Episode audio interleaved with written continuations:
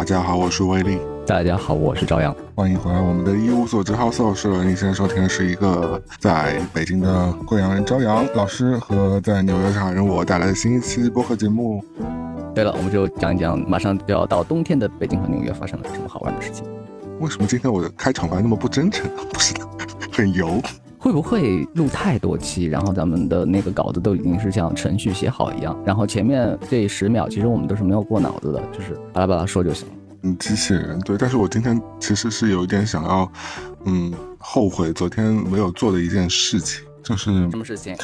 我觉得很多人应该跟我有同样的体感，就是昨天其实我早上照例去散步嘛，然后啊，最近秋高气爽，公园的氛围也非常好。如果大家偶尔有看到我社交平台的分享的话，就会看到。嗯，我其实有拍了一些蛮可爱的照片啊，然后在公园里，就在我旁边，我家旁边是有个非常大的公园。呃，我一般都会呃行走将近一个小时，因为取代自行车嘛，因为冬天可能骑自行车就容易感冒啊什么的，我就其实我就很少骑自行车。昨天就回程的那路，公园其实呃它是它沿着公园的那个边边是有一条。公园的主道，然后这条主道上呢，是大家如果想要跑步啊，或者想要去骑自行车，大家就会沿这条主道走嘛。里边是那个曲径通幽啊，有很多很多小道。那这条主道就相对来说就建的比较平整，然后自行车道啊、人行道都是有规划的。那但是我回家呢，就肯定要穿过这条主道，然后回到。呃，正常的街道上去嘛，就从中公园公园里走出来嘛。呃，有几个呃地方的那个走道位置是有一个小小的红绿灯的，避免就行人跟那个自行车有一些碰撞嘛。因为有的自行车他们可能会骑得非常快，他们就就专专业的设备啊什么，就不像那种普通路人就是 轻松骑的那种心态，他们是那种那种。竞赛的那种心态嘛，但是我我回家的这个路口呢，虽然它是正常的一个出出口出道口，就是出公园的这个出口，但它这条路走回去，其实它是没有过这条道的时候，它是没有这个红绿灯的。那我就因为它有，但它但是它有斑马线嘛，那理论上有斑马线，行人就正常走，对不对？就是那肯定是自行车和行人的话，那行人的路权肯定比自行车人的路权要大一点，对不对？以我们交通法规的这个。呃，一个 common sense 来说，默认是这样，但听起来就是谁快谁输。是是是，如果汽车跟行人的话，那肯定是汽车要非常让行人，不然的话，你汽车就超违法的嘛。哪怕是行人有一些就是小小的这个不太恰当的一些行为，或者小小小穿红灯的这种行为，但是汽车你肯定是要让行人的，因为行人是最弱的嘛。但行人就也意味着行人路权是最高的嘛。那其实我昨天穿过这条道道的时候呢，我就正常走，走的时候呢，其实有两辆自行车就从旁边飞驶而过嘛。那而且我已经走过去了，他就从我后面飞驰而过。但理论上就是其实是我先走的嘛，而且我而且不是我不是说我在挡他们路嘛，是其实是他们是骑太快了，导致他们无法降速，在我后面可能就是差点就造造成那个撞到彼此的这个一个一个状况。那我觉得哦是有点危险，因为我都身我将近都已经身体都可以感受到他们那个。车速了嘛？但我其实就想说算了，但嗯也也也没所谓。但后来就听到那个有一个骑自行车的一个人就在背后就飘过来一声，就是 fuck off，对，就是滚开，对，嗯，滚开小子之类的，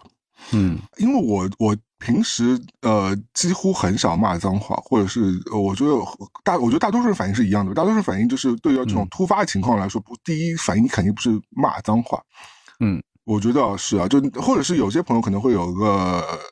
C A O 的这样一个一个突然而出的一个词，但是对于我来说，我平时没这个习惯的话，其实我是不会第一反应是骂脏话的嘛。但他已经是骂了一个非常大的脏话。你要回击吗？我当下其实没有回击的话，其实这个 moment 就错过。我昨天就是其实是有点后悔，是这个。你后悔是这个点是吧？对对，脏话啊，节奏补上去。对我分享一下，我分享出来就是想说，我觉得很多人或者是我自己啊，在我人生的很多这种这种时刻，经常会就是就是因为这一秒的错过，你迟疑了，或者你不知道你当下反应是什么东西，而且或者是你的身体肌肉反应是没有这个脏话反应的，那其实你就把这个骂回他的这个瞬间给错过。理论上我一啊，你这种懊悔就是。白天没有吵赢架，或者是错过了就和对方就对峙，或者让就变成一个爽文感的一个场面的话，回来之后非常懊悔，因为再去找的话就未免又太多余了一些。嗯，而且可能就在这零点零点五秒的时间，因为他骑自行车也很快，快就飞走了。我其实已经看看他了，而且他也回头看我，但那个瞬间我其实应该骂回去一个 fuck off 或者 fuck you 之类这种脏话发，因为而且或者是比个中指因为明明是他的问题嘛，对不对？那你当下其实没有回的话，那这个瞬间就错过了，错过其实之后你。我小时候我真的会非常纠结，很懊悔。但我没想到昨天其实我也蛮懊悔。我想说，哎，这个死货！我这种情况比你多，就是我经常在我们节目或者是。打个招呼里面都提到，因为上上期节目我也说过，我不是被一个大爷坐在腿上嘛。对对对对，对我就被他坐在腿上，然后他就不理我，然后就是欺负我，可能身材没有那么魁梧，然后就想这样让我主动让开，然后我的确主动让开了，然后事后其实我至少应该骂他一句吧，对，然后我回来之后很懊悔，对，后来我经常安慰我自己的是，就是多一事不如少一事，就是，呃，不然的话你可能就呃因为你的骂战就会导致后来就是拳脚相加，但这周我又有相同的事情发生了。就是说，如果你有习惯性忍让，或者你反应不过来的时候，你不是被别人欺负啊，就是好多事情就错过了。我这个事情没有遇到糟糕的人，也没有遇到奇怪的人。我是去一家餐厅吃饭，然后吃我梦想很久的一顿红烧肉。嗯，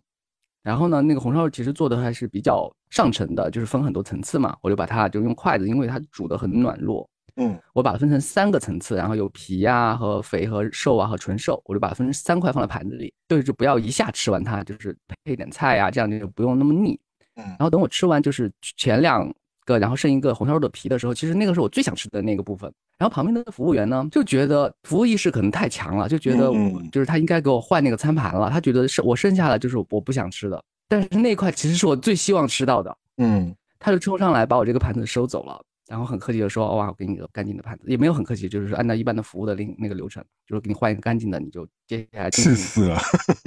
接下的用餐。嗯，我没有让我没有停下来，我当时没有摁住他的手，我说我说这一块是我最想吃的，你别拿走。我当时可能内心觉得这么说出来有点有点丢脸，还是怎么着？嗯，我就默默的让他让他把盘子收走了。”这个反应真的是有点真令人生气。如果说我的那个是一下子没反应过来的话，而且我的那个时间非常短的话，你这个其实是有足够时间可以给你做反应。我叫停一下，他他的那个盘子上还是还是可以拿回来的嘛？没有说把它倒掉。对啊，他只要没进厨房、没进后厨，你都是可以把他追回来的。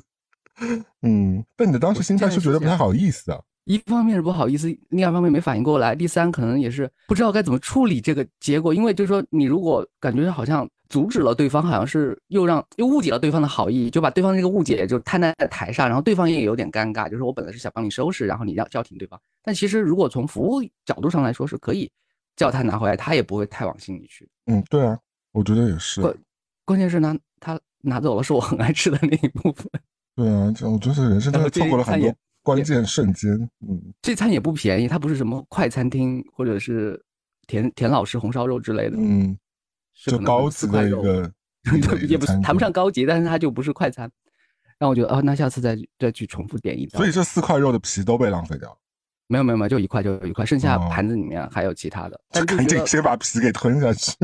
赶紧说第二块我吃的快一点，不要被他盯上。因为如果服务意识太强的那个，你和他的互动有时候也有一些误会嘛，他动不动就帮你收盘子，动不动就上来帮你，就其实你不。不需要收的这么快，你希望都是让放一放，然后吃的慢一点。嗯，然后他收的太快了，就他总是希望你这个这个桌面是很干净的嘛。嗯。我觉得在美国有可能是一方面，他是希望他餐厅整个用餐环境就是看上去没有什么拉骨盆啊在桌上；另外一方面，他他经常来换呢，其实是希望你到时候小费可以给的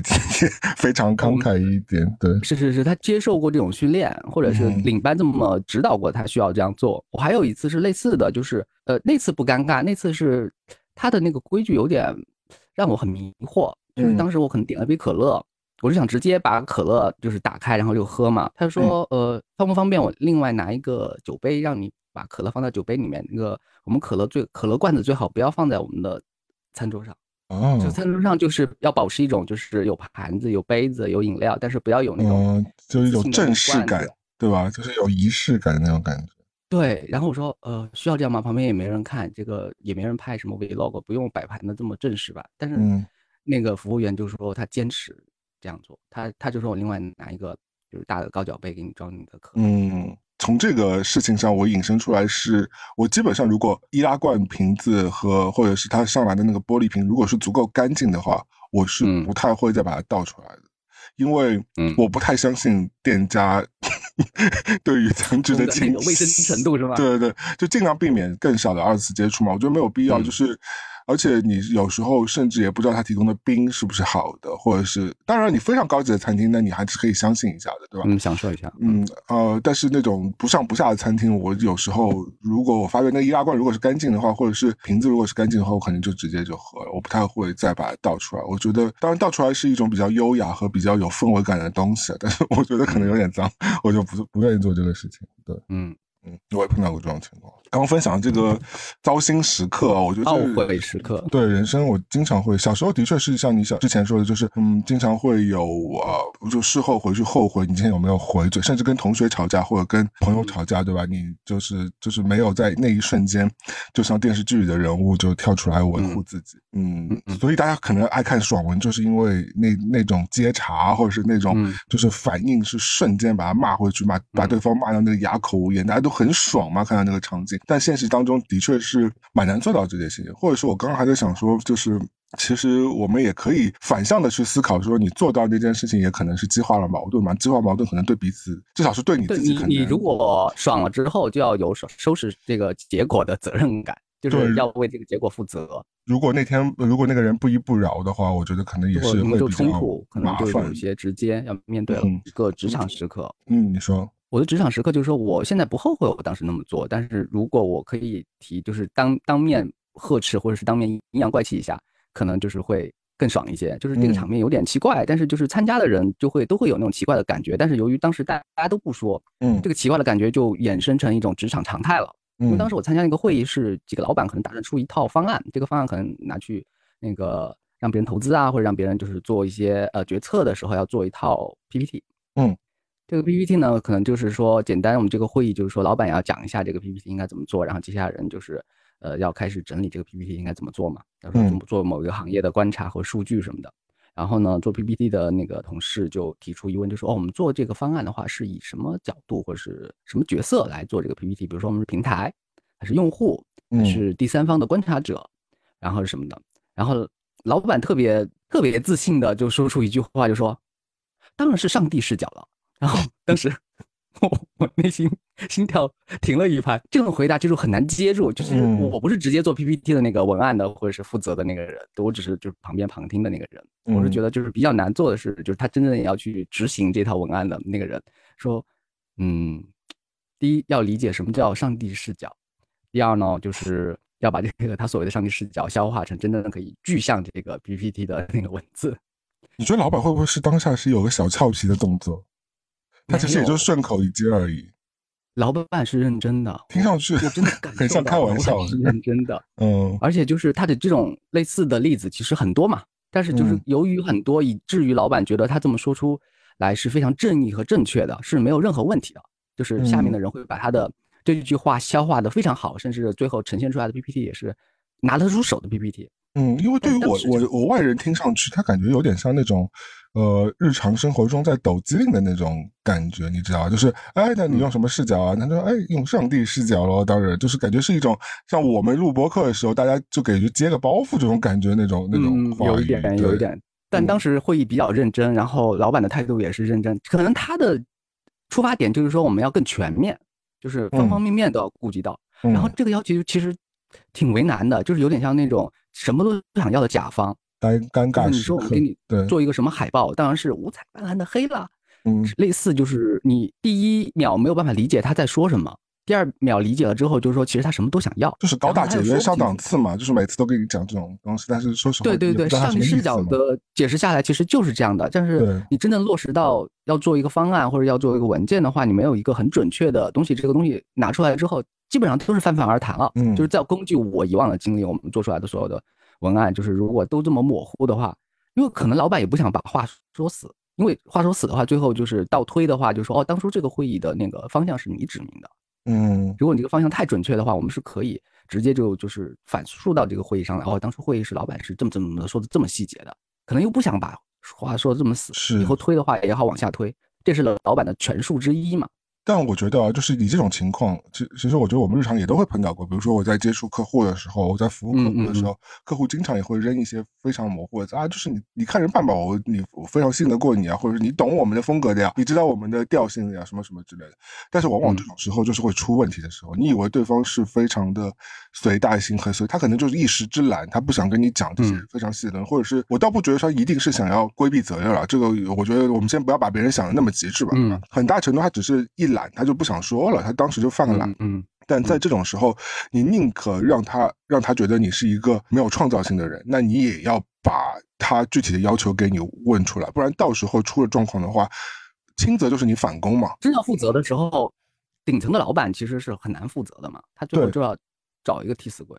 对，可能可能也没那么严重，就是还没到，就是说也出了个包啊什么的，那可能就是说你这个事情没有最后没有得到他想要的那个结果，那那。那无非就是你反攻嘛，那反攻你还是要重新去问他说他的要求是什么。你与其一次次自己去猜那些东西，那你就必须从他嘴中问出来非常非常具象他想要的要求。这是我觉得我这几年啊，也不是这几年，就是一贯以来工作积累的。经验吧，就宁可让别人觉得你是一个非常很烦、很烦的人，就一直在问他问题。宁可前期烦一点，你也别说前期大家哦，就是建立在一个彼此信任。对，千万不要不要把这个事情糊过去。就是你要得到一个很好的反馈，你按这个反馈去做，以后就是看那个会议记录的时候都可以查到。因为往往他的他的期待是比他当时的那种心情要高很多的。我觉得他往往因为老板来开会的话，就是做梦的心态会多一点，就是乐观的方向会多一些，就是更多的是。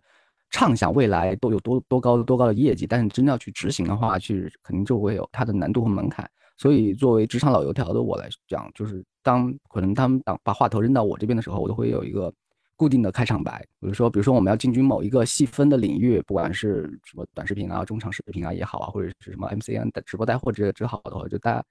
要进入这个领域的时候，不管我了不了解这个领域啊，我第一句话我都会说：首先我们最这一块或这个领域要有敬畏之心。你这个也是骗汤，也把有效的骗汤话，对对，挺好的。但说的也没错嘛，就是没错没错。为什么要敬畏之心呢？就谁谁谁市场上已经什么做出什么成绩了，他们剑剑走偏锋，他们已经打出那个方向了。然后其他按照我们刚才讨论的话，已经碰到一些阻力了，所以我们就暂时不要再往这个方向去尝试了。我就把说一些数据啊，说一些案例啊什么的。当然，就前面就先打一个前提嘛，就是说我是怀着一颗敬畏之心给大家讨论这些事情的，我并没有说要下一个结论。你们刚才说的都是特别不可理喻的话。真的是老油条呢，你你职场公孙策，我觉得。呃，因为你你是目的是来开会，你不是来吵架的，就是 大家还是要摆清楚那个，你不是来就是零零后整顿职场那种。其实你还没有在最下面，就是那个执执行层面的人，你是提策略那个层层面的人嘛？我是配合执行的那个角色，PPT 不是轻松一些，PPT 不是你做嘛，对不对？所以我觉得那个角色难受了一下。那肯定啊，而且我觉得有时候老板他其实其实也没说错，因为老板是老板，老板可能看得更多，他真的可能比起下面员工来说，他是有相对更上帝一点一点的视视角嘛，他可能内心完全知道答案是什么，但是下面的人又不知道，对不对？就是，但老板他为什么不说破呢？但是这个中间存在着各种不对称啊，信息不对称和信任不对称，可能他需要你做件事情，但他对你没有那么相信，他也不可能把所有的事情都告诉你，只或者信息也不对称啊，你知道，老板知道跟下面人知道，那是一个知道吗？绝对不就要对齐一下，当然我们就用一点行业黑话，对齐就是说大家把知道的东西都摊到台面上来说一下。就老板不会给你太大台面的，就所以就这个这种事儿，就是你得逼他，就是你就对对对这个具体的项目，具体他给你要你做成什么成果，在这个成果你推导出来说，你需要从老板这知道。所以这就是向上管理嘛，就是大家其实呃表面上是老板和下属的关系，但实际上你你是一个要审问老板的角色，你要你要让老板就通过你的。巧言令色，让老板透露出他知道的，或者甚至是他不想说的那部分，然后你拿到这些情报去做事儿。嗯，对的，我觉得这个事情千万不要觉得说，呃呃，就哪怕前期你就是你会觉得说这个事情怎么那么烦啊，或者是你会觉得让别人觉得它不是一个吵架，不，它不是一个吵架的擂台赛，因为我们看爽文或者看网上的那些奇葩案例太多了，你真正落实到职场的时候，最终大家目的是要做事情嘛，让事情跑起来，弄清楚最终目的，然后再改。所以当时开会的时候，我的那个。脑海中总是会跳出一些题外话。你有没有碰到什么我们前面讲的这种糟糕或者是这种后悔时刻？你有没有反过来的例子？就是你在那一秒钟就是旗开得胜的感觉？对对对。还真没有，就会脑海中能记忆深刻的都是懊悔和没做到的事情，做到的事情好像就容易忘了。我昨天在想哦，就说是不是我把骂脏话作为我的条件反射，会不会在好一点？时刻好一点的？虽然说我觉得这是一个不好的事例啊，你可能就是你生活当中如果呃会让大家的那个身上的结节少一点，倒是真的，因为你不会回来那个抑郁嘛。但你如果把骂脏话变成你日常的一个教条的话，那你其实对，你就会显得自己变成一个很凹糟人嘛。这时候可能也不一定是一个好的事情。对。但最近这两个月，我做了一些突破性的尝试，就是还挺爽的。但不是说在和人交流上，而是找到了很好玩的一些附近的东西。公园吗？不是公园，就是我会刻意的去观察我们家楼上，或者是我们朋友家楼上的那个顶楼。那道门是不是关着的？因为很多情况都是我们在一栋楼住了好多年，其实没有去过这栋楼的天台。大部分的是因为上面都被锁住了。对啊，因为安全问题，不让你上去的。对对对，然后这几个月我试过几栋楼，当然都是自己自家朋友住的，或者是其他物业的，都是熟悉的楼，不是一个陌生的小区啊。试过几栋，百分之四十，楼上天台的那个门是可以打开，然后你在天台里面。看月亮、看星星什么的，然后看整个城市的样子，有点浪漫。就是那个角度，浪漫是一回事儿，那个角度就是你曾经在这个地方活了好几年，或者是来来去，你觉得对对这个地方的空气、植物、花花草草已经很了解了。但是当你去了天台那个高度，再往下看或者再往上看，甚至是往周围看的那个比例和角度，就是一个全新的视野。嗯，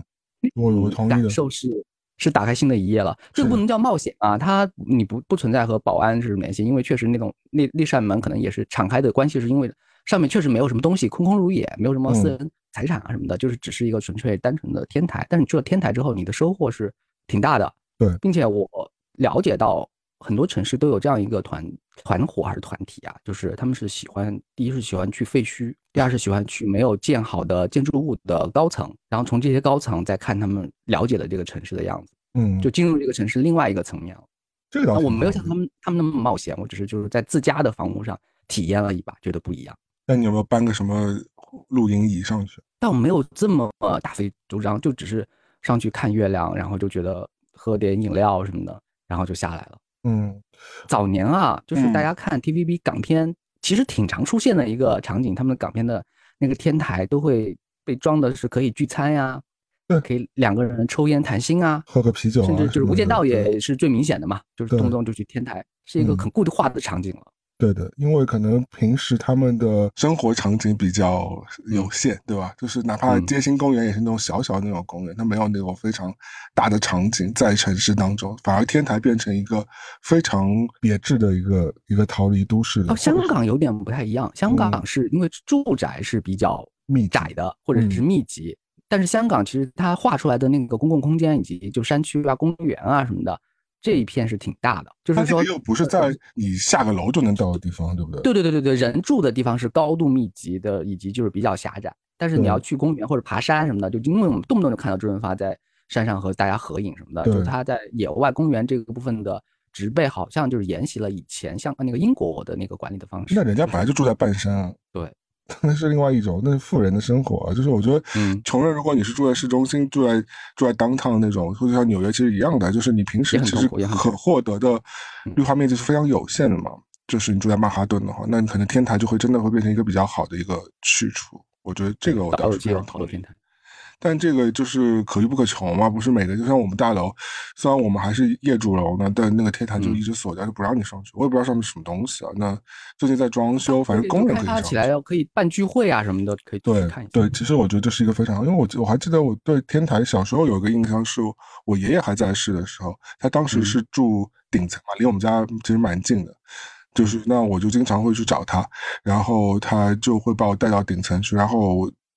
那个顶层其实是嘛也蛮空旷，可能有两三个水箱吧。因为你你知道我我我我们我们小时候那可能就是三十年三十多年前的那种时候，对吧？就三十年前那种老楼，对，那老老公老公房吧，那可能就是五层六层那种样子。那你说高不高，说矮不矮吧？当时反正其实那城市里也没有那么多高楼嘛。那其实你爬上去其实还是蛮心旷神怡，而且楼顶其实如果是一般没没有那么多人管，所以我记得我爷爷那时候在天台上种种葡萄。嗯，就这好像是蛮适合在天台种的。然后包括后来你看到的纪录片，也有很多天台，什么呃菜园啊、果园啊这种，其实也是可以利用起来的嘛。包括像纽约现在最最近几年也在推那种天台花园嘛，那为了其实是为了保护那个蜜蜂嘛，因为城市里。呃，城市化太严重的话，那花就没有了嘛。那蜜蜂其实是非常对我们非常重要的一种一种小昆虫嘛，所以他们是用这种方式来保护蜜蜂蜜蜂的种群。那回到爷爷那那时候，就是其实你就虽然那个葡萄种出来也不是很甜，但是你就会觉得晚上有一个隔一辈的长辈，然后跟你在那聊聊天啊，我都已经完全不知道他当时跟我在聊什么，但是你就会觉得说，因为毕竟是孙子嘛，那爷爷肯定是非常疼爱的，就那种心绪，你还是一秒想起来，你还是可以被拉回去的那种，就是缱绻啊，那种人人与人之间的那个那种那种联系啊，还有那种爱啊，那种其实那种温暖，其实是可以感受到的。就是天台对我的印象一直是这样的。所以我觉得，嗯，哎，的确是一个比较好观察城市的一种方式，大家可以去试。试就有空去一些可以去天台的楼看看，那个也是一个小冒险。对，但如果是真的被锁起来，也不要去硬开，打开它可能上去也是一只僵尸啊什么之类的，就不要乱冒。那也是传奇故事的线索和素材。都都市不是看都市传说，对。说纽约不是有一个时尚派对是那个安娜举办的嘛？那个安娜就是放出来那个前两年骗人大姐，对对对，冒充名媛的那个。她不是放出来之后，又在纽约的某个天台做了一个她的一个一个时尚策划了一个她的时尚派对，也是在天台。嗯，因为相对可能成本低一点，如果这样做的话。对，嗯，如果就是我们这儿好像很多楼，如果它是不锁起来的话，的确是可以用的，或者是甚至是你在租或者是买的时候，他会告诉你这片就已经变成你自己可以用的那个区域嘛，那个就这种其实还是蛮爽的。嗯，它是个半私人的空间。对啊，如果你是顶层的话，你可能就连带着带着那一块，你觉得吗？对对。就是我当时不是去，呃，希腊的时候，就是去雅典的时候，不是我住的那个 B N B，它也是个天台嘛，然后它就等于说把天台包下来，它那个阳台上就 放了一个游泳池呀，那你想想看，那还挺好的，对不对？就是你可以看到城市的风光啊，可以看到那些古迹啊，同时来说，因为雅典又很热嘛，你再可以上面再泡泡澡啊什么，你觉得其实是一个蛮有趣的一个一个事情，嗯，但这种其实还是蛮奢侈的，就是我觉得讲归讲，但不是所有人都可以获得，特别是如果你是那种。大高层的话，那这种你肯定肯定是没有机会获得那个天台许可的，因为上面可能就不是适合人上去的地方了。对，对，它不是一个百百分之百安全的空旷的地方，因为我们有上去几个天台上面，可能在一些角落里面也会发现一些保险套之类的，所以就是大家也会在上面进行一些其他冒险的动作，也是要多加小心才行。你你们也可以上去进行一些。冒险动作给别人留下，没想这么多纪念品啊！现在天有点凉凉了，没法冒险了。嗯，你这也让我想到了，呃，当时致命春娇他们抽烟的那种地方嘛，其实也差不多嘛，就是一个你可以楼台楼梯，对，你可以找到的一个比较闲情雅致的一个地方吧，在都市生活当中。你知道致命春娇第一部的拍摄整个成本，只是第三部春娇救志明的前前传鬼怪的那个成本。差不多，就第一部成本非常低，就是大家看谁有空就过来拍了，就是一个就听上去是比较潦草和随意，但是其实大家回忆起来说最经典的还是第一部那个节奏。对啊，到后面有了杨幂啊什么，你反而会觉得啊这个剧情就有点阔，有点散了，就你也不想那个就可能就变成一个很纯粹的商业行为了，就不像第一部的时候你拍的时候你知道他想要告诉你什么事情嘛，对不对？第第一部更纯一点。但你会喜欢志明这位先生吗？不会吧？对，我觉得是不是觉得这个人还是蛮讨人厌的？他就是很明显的港仔啊，就是他其实杨千嬅演的就是很典型的港女，然后余文乐演的就是很典型的港仔。啊，我觉得还好哎，我觉得我觉得他们两个这个脾气的确是呃有点香港做，但其实你说大城市里是不是都，我就感觉都有点这种样子。你说上海那些男的哦，如果我们回回忆看，就是现在北京、上海，可能就是觉得有类似很多差不多的男孩女孩，但是十几年前的上海、北京有没有？差不多的有啊有啊，我觉得差不多，只不过可能可能没有这种反应太当下的生活，当时可能大家还在看奋斗吧，可能嗯嗯，那个领领子还是要立起来，就稍微土气一些。因为地域的差别啊，就南北方差别的确是太大，就是像南方的话，可能就很少有这种就特别励志的这种要出人头地，特别是上海吧，我觉得，嗯，不能说南方，就上海吧，就因为毕竟我上海，我们好像很少这种要出人头地、要励志啊或者什么。这种片子可能就大家都觉得都差不多，然后也没有特别有钱吧，那也没有特别没有钱，然后就没有说要要从一个非常底层的人混出来。可能最什么九十年代还有那种从要石库门啊什么出来什么的那种，嗯嗯，那种反映时代风貌那种感觉。阶级什么的。但零零年之后，基本上大家都声色犬马，因为你毕竟上海那种城市嘛，就是我就那男的基本上就是典型形象就是比较妈宝一点，就比较 needy 一点，就比较窝在家里一点那种感觉。那女生，上海女生相对来说也嗲归嗲，但其实也是比较有话语权的那种女生，不像相对来说北方女生，呃，除了一部分 萨米之外，那很多女生相对来说还是话语权稍微弱一点。那上海女生本身来说，她的自主性啊或者什么就好，而且而且上海的重男轻女，我觉得可能跟比方北方比起来要好很多，因为上海如果家里生个小女生，生生个女孩的话，可能还是要宠着养的，蛮宝贝的，对，所以就是不太一样。嗯，说回这个《名春娇》这个电影，当时在看的时候，到现在来看，其实是觉得两个人没有有什么多大的差别，但是后来你如果仔细分析他们的职业。张志明他是一个广告公司的创意的工作人员，是就是做办公楼的。春娇是化妆品公司的前台的柜姐，嗯嗯。但其实如果认真要分析起来的话，他们好像是多多少少是有一些阶阶层有差别。是的，是的。因为理论上来说，呃，志明还算是一个蛮好，算是蛮好工作的。当时广告业是就是前途很光明嘛，对对，就可能是在个大广告公司工作的那个，就想那那种 TVC 创意的。现在感觉说做广告，感觉有点被人看不起的感觉，因为可能就是这一页翻过去嘛，就是大广告公司的那种形态。嗯，现在说到做广告，就让我感觉像那种飞机，就大陆飞机上的那个那些广告公司叫什么名字来着？那些就是华语化。哎，对对对对，类似类似，就是类类类似，有好几个这样的公司，对不对？他们整体营销嘛，对对对，不叫广告。感觉你就在这种公司上班，但是这种公司听感觉又很像那种，我讲的不对啊，就是感觉有点像那种传销公司，我感觉。因为他们要把握一些传播的密码流量，因为他想一些大家以为那个广告就是电视机里面看的，其实远远不是，包括电梯里面看的，可能你以为很很傻的广告，比如说什么找工作就走。什么老板谈类似的这种反反复复给你念杨洋洋什么，这这其实是一个很大很大的公司做出来的，他们就是可能甚至掌握了一些心理的洗脑的话术，然后才给你做出这么十秒八秒的这种广告，是一些大创意人，这些创意人可能会写一些格调很高的那种得奖的那种广告，但是他们也会接这种电梯的单子，这种电梯的单子反而让他们更赚钱。我觉得在我以前没有出差之前，我是完全对这种。是没有感知的，特别是在我搬搬到北方之前，因为上海的广告公司总体来说还是以那种精心的策划，就感觉你接壤的都是那种什么超级碗那种感觉，那种质素，就是以幽默诙谐、高质量的那种广告来。现在你说超级碗，我们这边就会认为是一个沙拉店，因 为我们这边开了一个沙拉店叫超级碗。好的，好的，超级碗就是那美国春晚嘛，对，美国的那个联联赛。联赛。但是后来去了北方之后，你反而会觉得说，呃，刚刚说的那些广告公司，就本土广告公司可能会势头更强。我觉得其实也是，也是是顺应时，呃，也是也是顺应时代和顺应社会气氛的。因为我觉得那些公司真的比起 f o r 公司来说，可能更了解。中国人的心理和市场吧，对，而且中国市场那么大，对吧？那你有另外一种那种那种比较洋范儿的那种广告公司做的那种那种企划案之外，你肯定有更要下沉一点的那种市场，或者更大接触群众那种广告。所以我觉得他们的存在是非常有有意义和符合这个时代的社会情绪。对对对对，以前是觉得土了，后来觉得是人家是其实是有有存在的必要性的，而且是非常有必要性的。嗯，我昨天看了一个。电影，我昨天在家里看的，因为最近不是很少打开奈飞了，因为我觉得奈飞好像最近上的电影我兴趣都不大。就像前阵子不是你也给我推过，包括猫老师给我推过，就是那个叫什么什么什么什么什么什么家族的什么什么什么什么恶恶什么家族的坠落之类的。对，你看 大家都不记得名字是吗？对对，就是啊，反正被也是被呃一些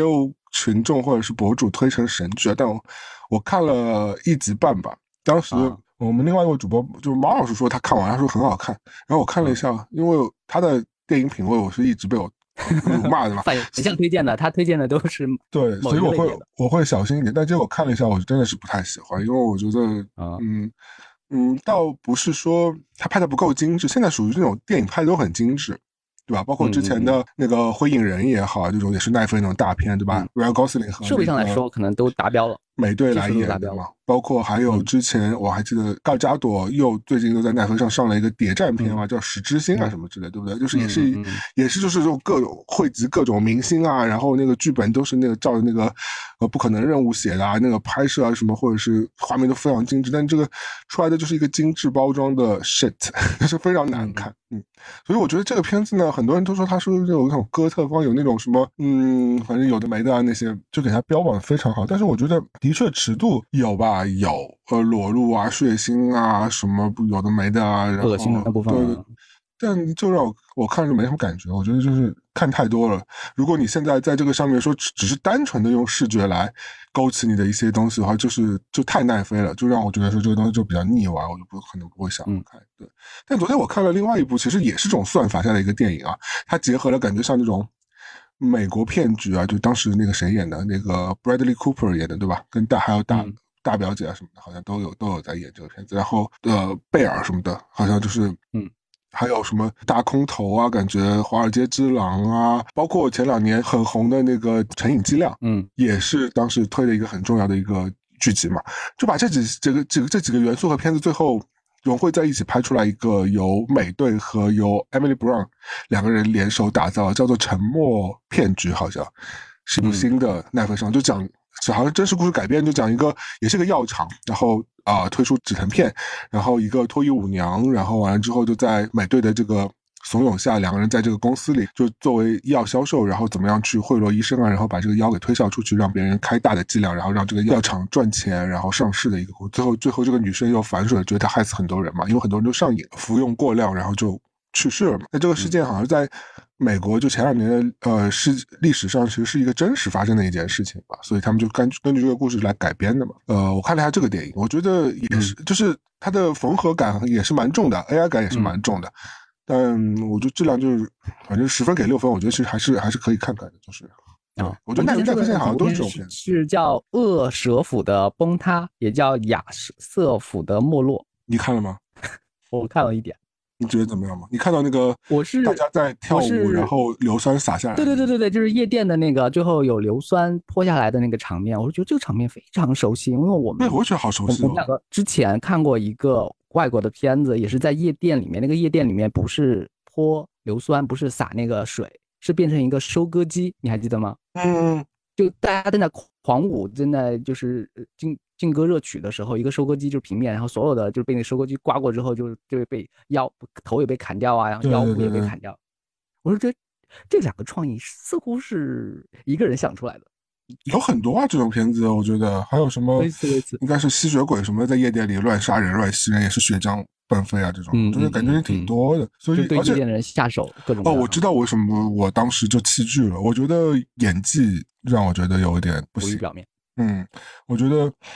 演技实在是太太弱了。就像我前呃前两个礼拜吧，因为有个线上电影节嘛，我也在看，他在流媒体上就放出来，因为你可以你可以买一个通票，然后你就可以在线上看他所有今年的选入选的电影嘛。你就看美国入选的那些电影，特别是加州拍的那些电影，L A 拍的那些电影，就是那个演技。一旦是那种比较弱的演员，就比较演技没有拿捏那么好的那个演员，就是那个演感非常的重，你懂？就是每一句台词就是像在念台词，他不是他没有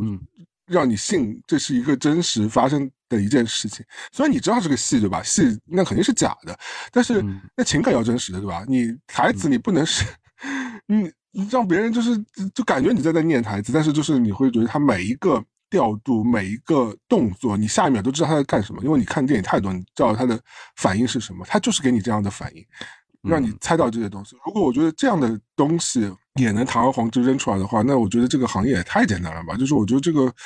嗯，我不行，我我真的我现在对到演技差的，我真的我就是看一会儿我就肯定要关掉了，因为我觉得我实在是受不了。可能真的是因为看太多了，我觉得。所以说大家也在讨论说，为什么最近十年美剧变得难看了？的。有一个解释的原因就是，编剧的待遇其实是往下滑的，因为整个电影产业、电视产业的制作成本是一直在往上涨的。编剧赢了呀，编剧已经谈判谈判胜利了，因为他是以前是从电视台转到录像带、VCD 的分成什么的，然后又从那个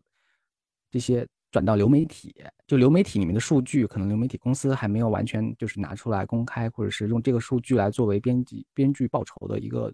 佐证，所以就基本上分到编剧手上的就少之又少，嗯以至于以前你要写一部电影，然后几十年后你还可以拿它的那个版权分成，但是现在你的电影已经变成流媒体播放第一名了，然后拿到你手上可能也就几百美金，然后就给你买断了。对，所以编剧他们就是为什么要谈判嘛，就是我觉得是他们谈判的一个核心，AI 都是放在其次了。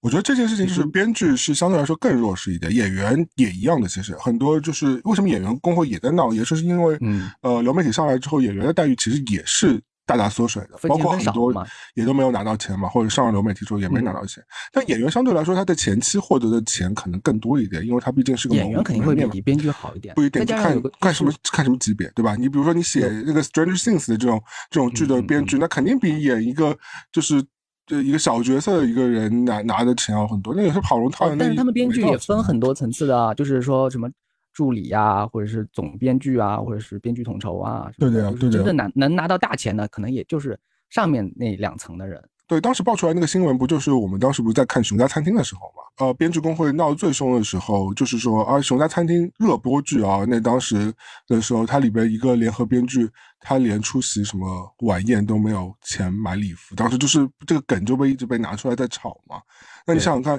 其实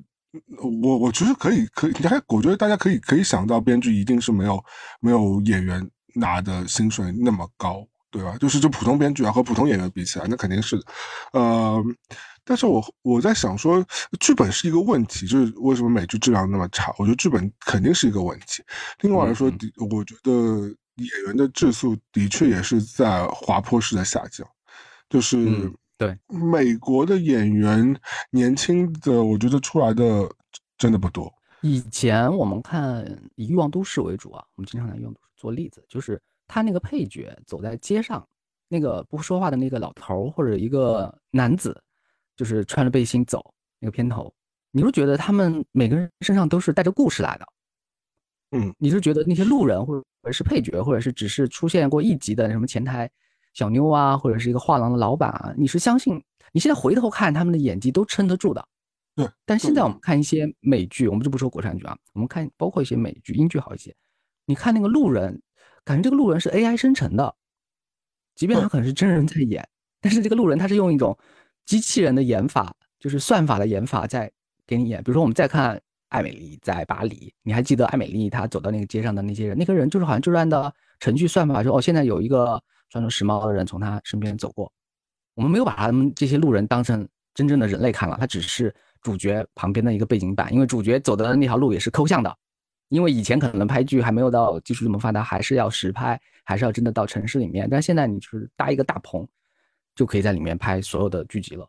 你看《爱美丽》啊，这部片子，你刚刚说的是路人甲乙丙丁，对吧？但是你你回到主角身上，除了那些法国演员演的还行之外，那些真正的美美国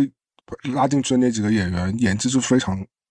表情也很木木，就是。就是流于表面，非常浮夸的，就是非常知识性的。就你可以猜到他下一秒是什么什么什么表情，就是非常的平面，就没有层次。我因为我不是最近在重新看《摩登家庭》嘛，《摩登家庭》其实已经是个肥皂剧了，对吧？它就是一个肥皂轻喜剧，它已经比正常的正剧来说，它要夸张很多了。但是它为什么那么那么受欢迎？为什么大家不会觉得它它是会非常违和的一件事情？就对于我来说，像嗯那个呃《生活大爆炸》是蛮违和的，因为《生活大爆炸》它给你设计的那个。太极端了。第一，我们可能呃，我们可能不太了解那些科学家的事情，但是总体来说，他给你太极端的例子太多了。他他他整个故事放在放在一个非常极端的一个环境当中。那《生活大爆炸》还有《破产女孩》，他们应该算叫多镜头一次成拍的那个情景喜剧，等于是那个导播在切那个镜头画面的时候，就像我们录综艺节目一样，要彭彭综一样，是直接就一气呵成拍的。像《摩登家庭》和《欲望都市》叫单镜头什么什么的，就是说他一。一般就是把镜头拍完之后再回去剪，对，我那个生活大爆炸就特别像录一台晚会的那种拍法，这因为还有真实的观众，有一点。而且你刚刚讲到，对我其实也想提那个破产女孩，破产女孩和呃，就生活大爆炸给我感觉就是它的。它的那个油腻感很重的，因为虽然这两部剧都还都还算不错，啊就是跟现在的剧比起来，它已经算是不错了。但是其实它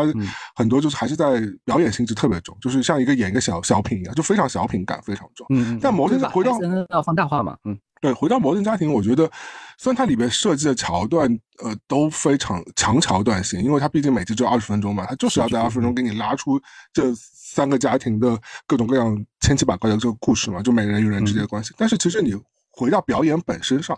这这些演员演的都还蛮好的。就除了有一两个演员，我觉得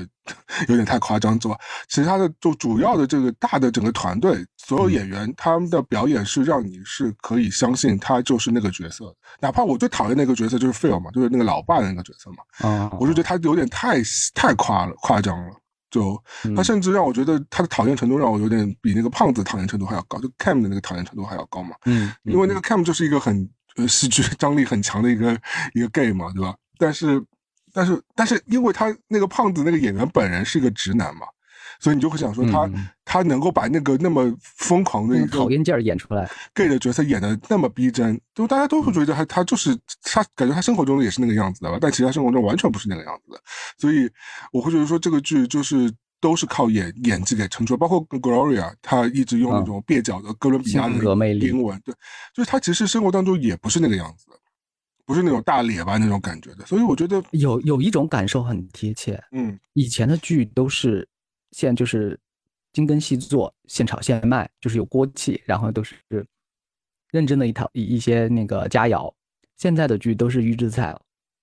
那你想想那些剧是谁投？那那些剧是电视台投拍的。它不是流媒体投拍的。你后来觉得说这个问题显现，就是因为流媒体投投拍，流媒体投拍之后，很多东西都太急功近利了。他的要求，因为回头看《绝命毒师》《风骚律师》，就是传统编剧方法论出来的两个，就是绝世好好做嘛。因为大家《绝命毒师》也是电视台投投播的嘛。对呀，就是电视台的那种环境土壤长出来的那个剧，但是网飞里面长出来的剧就是。算法程序预制菜，流量第一啊！他觉得你这个有流量有对有这些东西裹裹挟在一起，你演技怎么样？其实不那么重要。你后来你去，我前两天看那个高加索那个《史之星》，就是讲间谍那个嘛，就他那个剧情也是非常的跌宕起伏。但那个 我就是说说演女上司的就一定是个黑女，嗯，上司就是演那个。呃，就什么技术总监呢？就是就是一个专门演那个技术总监的这种错觉啊，会给我们一个不好的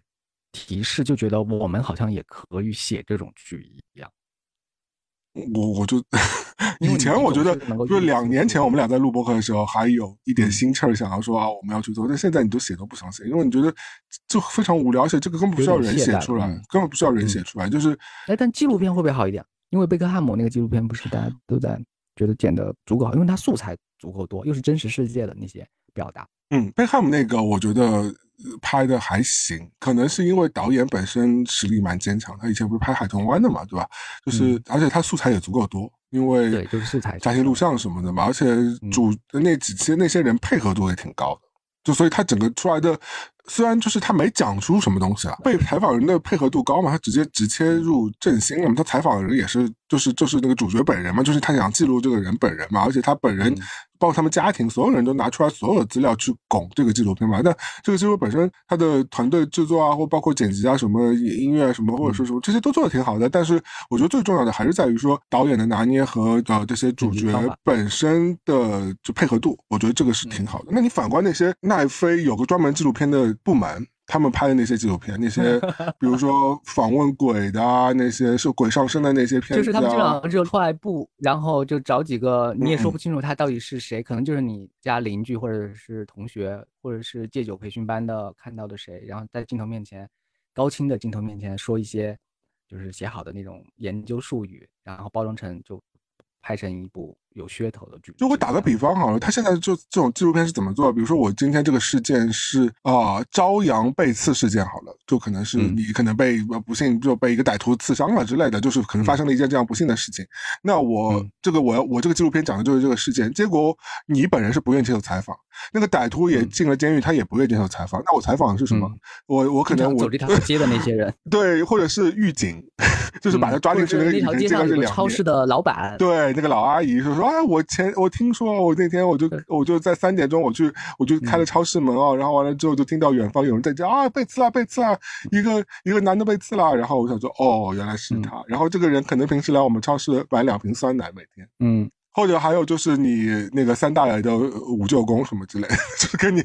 只小时候只见过一面，这种纪录片就这样就拍出来了，就拍就这样硬撑了一个半小时。奈飞现在就是批批 量的生产出了一堆这种纪录片垃圾，就包括我昨天看了一个，因为他最近不是在推万圣节的嘛，就有很多鬼片什么，就他也是有那种什么，好像他昨天他上了一个跟摄魂有关系，就小也是一个美国小孩小时候被鬼上身，后来又被沃伦夫妇，就现实中的沃伦夫妇去驱鬼的一个故事嘛。唉，就是 那个片子就不，他本身这个故事就非常弱，然后呢，他等于说就找了小孩来案件重演了一下嘛。然后再跟那个口述结合在一起，就剪出来一个片子，不阴不阳的就给你看了嘛。包括前两天我还看到有有推过新的纪录片，是讲那个电子烟的一个纪录片，嗯，就是讲一个电子烟的发家史啊，什么有的没的，也是蛮水的。不知道为什么要拍拍拍这些东西，目的是什么？另外还有还看到有个纪录片是讲美国童子军。呃，当中有些性侵的那些事情嘛，对，就是哎，也就是反正就是看完之后你会觉得说什么乱七八糟，就是你好像这个片子不拍，你你只要用一句话就可以表述出来的，比如说那个小孩小时候疑似被鬼上身了，然后后来被驱散了，那到底这些事情真和假的，我们也不知道。最后看完这个纪录片也是个也是个推论，跟你看之前就是一样的推论。那个童子军的那个故事就是哦，美国童子军那个整个。呃，系统当中是有一些成年人去侵害小朋友，这这个这个现象发生的。那个就其实我们也都知道，新闻也有报道嘛。你看了之后和不看之后，其实也是一样的，你也没有找到任何解决办法，也不知道这个事情到底怎么样。那这种骗局就是公众号标题党的骗局啊，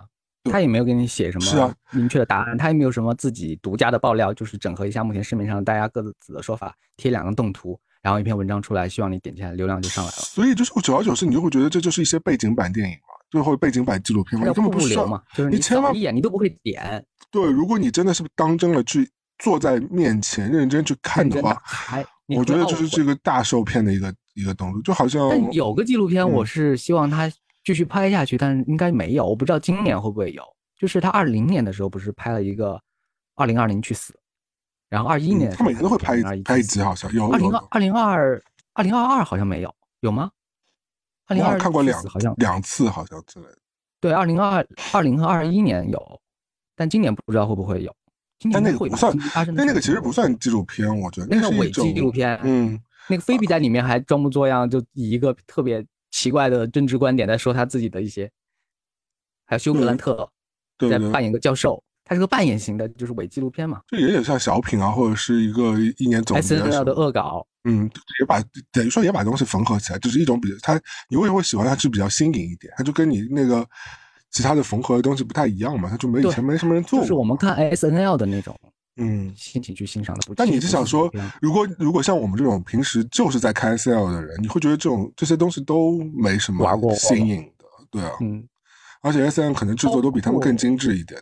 对对对对，他们还会有预告片啊，还有一些音乐电视之类的。约翰·威尔逊的那个《十万个怎么办》拍到第三季，当然也是最后一季了。我们垮掉了，我觉得。看到后面阶段的时候，就觉得他前面那个神之一笔的那部分，让之让大呼过瘾的那部分，或者他反映的一个就是他反映的纽约是一个祛魅的纽约嘛，他不是会拍特别漂亮或者繁华的那个纽约，他拍到的是一个一般人就是去打工去领什么救济。会路过一个平平无奇的超市店的那种纽约，但是拍到第三部的时候就觉得也可以一看啊，也是他那个方法就，我觉得他忘了初心是什么了，就是这个他那招他那招就是在用的时候就好像圣斗士的招式是不好重复再用。我已经看穿你的动作了，对吧？你你的动作在我面前就是慢动作。我相信他是用力了，他也是认真在做第三季，但是你看完之后就前面两季的神采就消失了。嗯，为什么说？有些剧是限定剧吧，就是就是拍一季就好了，就是见好就收。真的有时候就是见好就收，你就应该去做一个别的项目，千万千万不要一招鲜吃遍天这种，就不是所有东西都可以一招鲜的。就包括我在看《摩登家庭》对吧？《摩登家庭》已经算是非常好的一个十几季个季了，对，十一季嘛，就是一个非常好的模本了。就是它就是嗯，剧本本身是可以有延展性的，它就是展现一个家庭日常的生活。但到了第七季和第八季的时候，你就会发觉整个编剧团队和演职人员团队就是疲态尽现。这种疲态不是说他们演的时候不用力，他们演的时候反而是更用力，因为他们剧本写的可能更 dramatic，更戏剧性，张力更强。但是你就会觉得到第第七季、第八季的时候，你就有种在那个捞人的那种，就想要把那个剧捞上来的感觉。但你就会觉得他的那个。他一开始的那种劲儿就不够了。我现在反观说，你去看第一季、第二季的时候，你该笑的时候真的会非常开朗大笑；你该哭的时候或者该煽情的时候，你就是会非常想要哭。就是，但是到第七、第八季的时候，你整个人就皮掉了，你就想说，嗯，就这样。我觉得真正可能就是有很多东西就是得见好就收，你不能就是无节不无节制的使用下去这些这些招数。魏小勋也是，魏小勋就是因为第一季第一季或者是第二季的部分，我觉得太出彩了，导致于第三季我看了一下，我真的觉得说。什么鬼东西？我另外举个例子好了，我觉得，我觉得其实也是，也是，也是可以有类比的，就是 V 世代，对不对？就是 Boys 衍生剧，对 Boys 对衍生剧，这个不是最近还还在亚马逊在继续在播嘛？它第一季还没有结束，它一个礼拜一集嘛。我其实前面四集还是五集我都看了，嗯。就是该露下体的还是露了，该裸的还是裸了，该抱的还是抱了，肚肠乱飞，血乱喷还是在喷了，对吧？就是比起黑豹纠察队的黑豹纠察队里边那些吸引人点、吸引人讨论的东西，它就是要有过之而我无不及嘛，就是更加的厉害，就给你双重的那种那种视觉感受。但是你看完之后，你就经常，第一，他的那些青少年人类的演技实在是太差、太差、太。他妈差了，然后再加上这个剧剧情本身，再加上这个玩的这些梗本身，就是从老剧从主剧延伸出来的东西。嗯嗯嗯，黑袍都已经三季了，对吧？应该是已经拍了三季了，就是你该玩的这些该狂的这些东西，已经该看了也就看差不多了。所以，那你别说这种 V 时代又是个衍生剧，再给你看这些东西，你就会觉得哇，就没什么意义。就是你会衍生剧不都是差的？不是不是因为它是衍生剧差的，也是衍生剧嘛，对吧？不是因为它是衍生剧，傲骨之战也是傲骨贤妻的衍生剧，是因为它延续的还是主剧的老梗，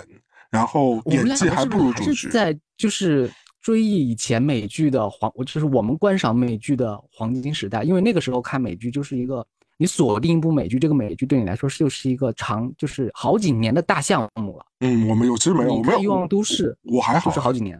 我我不我没有我我没有那么期待说一定他就一定要得播到五 G 以上十 G 以上这种，我其实还好。如果他这个他两三 G 可以收掉的，我就是我记得硅谷其实也没有很多 G，对不对？硅谷大概是五 G 有七 G 了，对对，其实也不是很多 G。然后我记得还有好很有些剧也是很很很很短，就说包括我前阵子还在重新看那个 Narcos，那个那个也是也是奈飞出的嘛，它是限定什么毒枭嘛。它每季的就是故事发生的背景都不一样嘛，主角也都会换嘛。就我觉得其实我没有在追求说一定是要一个长青剧啊，或者是一定要怎么怎么样啊，或者是我甚至于说我也没有歧视说新的剧一定是不好的。我觉得如果新的剧能拍出来好看的，我一样照样会追啊。包括最近又曾经在上的那个《万物生灵》的第四季嘛，但但那这是个英剧了，但是因为就是它是以治愈为主的嘛，就是讲一个那个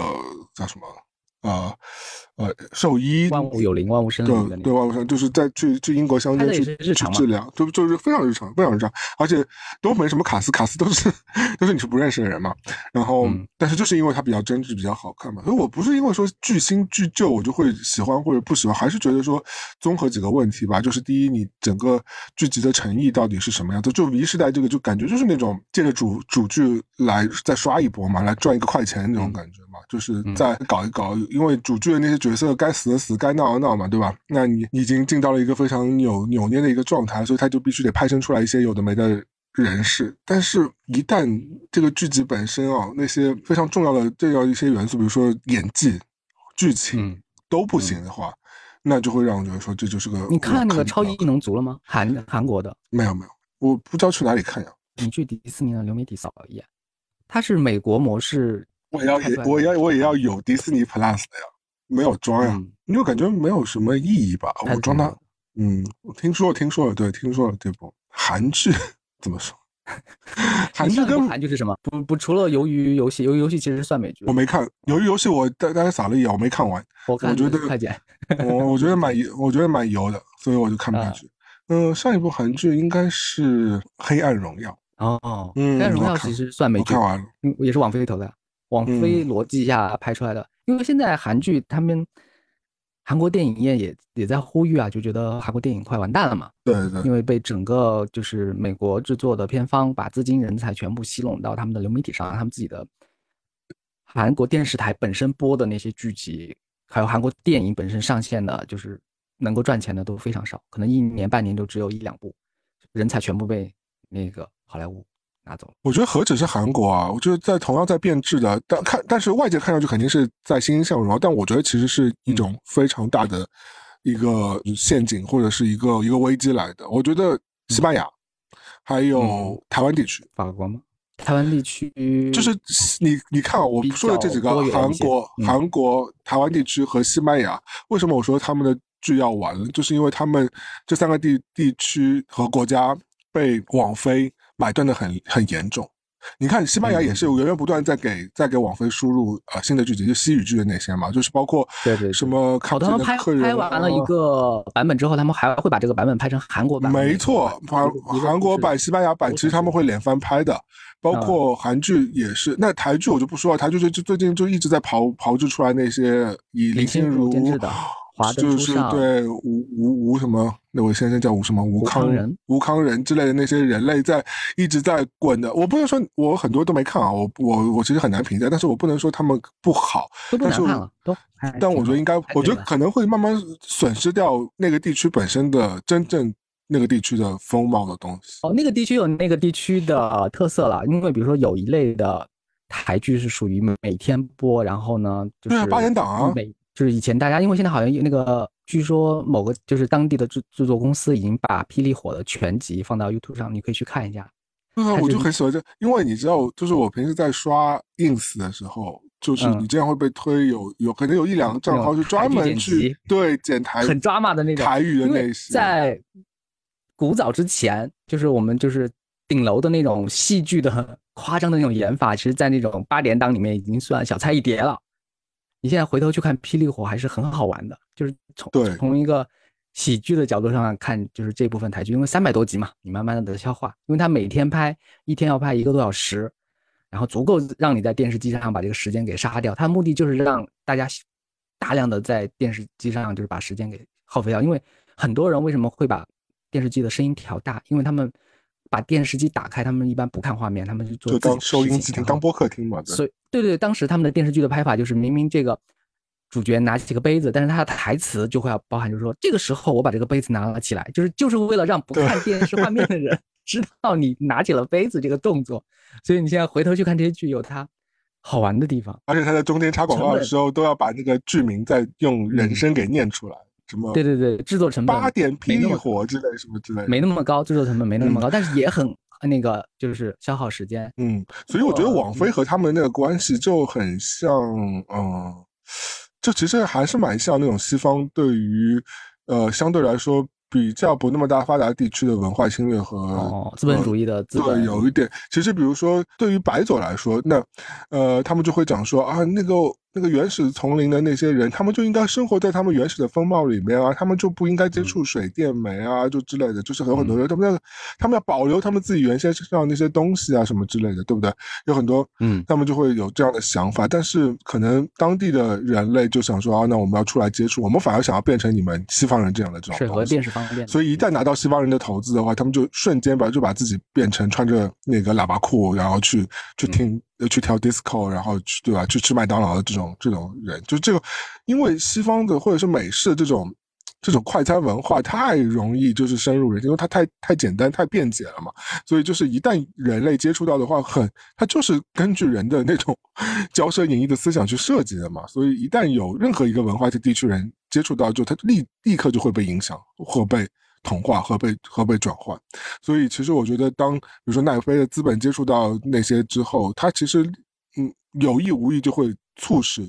那个地方的。剧集进行一个非常，或者是拍摄的方式进行一个非常大的演化。那你说为什么韩国当地已经觉醒起来说要保护了？就是因为我觉得你可能就会越来越少看到在被蚕食了。因为我们我相信我们原先看过很多韩影或者是韩剧的。人，我们觉得以前其实韩国的剧集啊、电影什么都是蛮百花齐放，他们题材蛮多的，对吧？或者是风格性也是差异性蛮大，有那种蓝色生死恋，就是欧巴、欧尼那个不要走啊，不要死啊，就有这种那种缠缠绵绵的，也有那种比如说像什么新世界啊这种，比如说就讲黑帮的，或者是那种啊什么，就或者是还有那种裴斗娜演那种比较比较比较文艺的啊，或者是什么像什么小姐，就是对燃烧啊、小姐啊这种，就比较。鬼鬼异异的这种这种这种类型的片子，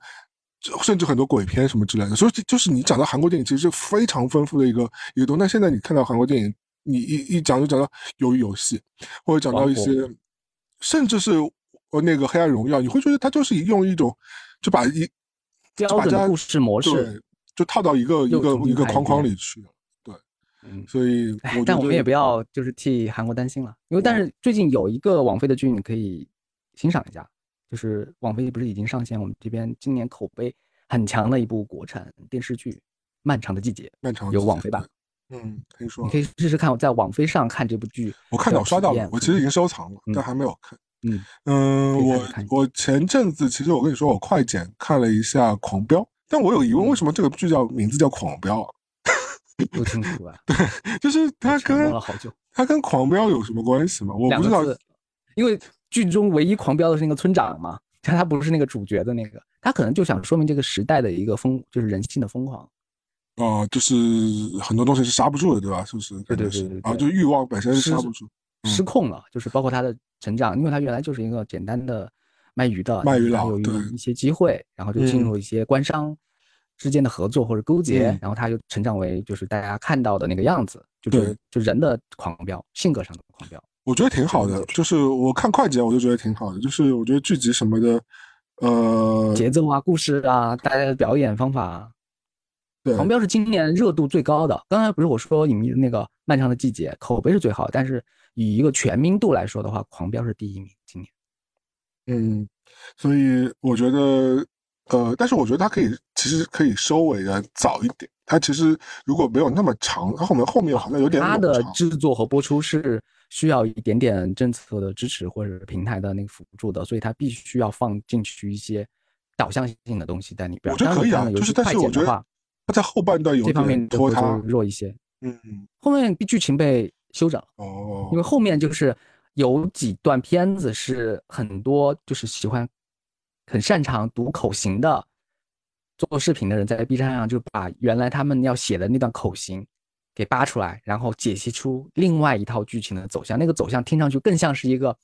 更精彩的故事的样子，嗯，但现在被剪成我们看到的那个样子。嗯，但整体来说，我觉得这是的确是一个不错。就是我我后来想说，为什么那么多人会喜欢他、迷他，或者觉得张颂文演的好？对，我觉得的确是我哪怕看快剪，我都我都可以感觉得出来，这个片子肯定是不错。因为我是真的要花多长时间啊？三个小时，也不短，也不短，也是一个大电影的时间呢。对，但是我就是因为我也不是盯着看嘛，但我就其实当也是当播客啊，或者半半听半看。有有时候他会看那个就是国产的《绝命毒师》的味道吗？我觉得不错哎，就是。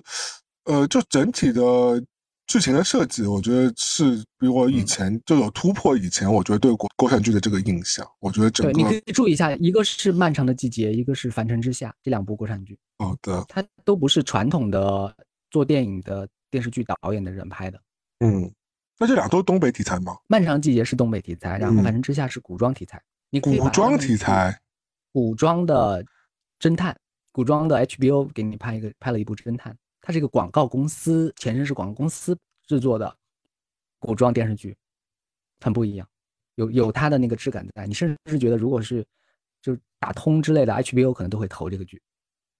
因为现在古装剧的那个太多了，而且那名字都是 太多是有问题。因为我在打招呼里面已经反反复复跟小胡讨论了，嗯，两期都在讨论《凡尘之下》，因为我们两个共识点就是说，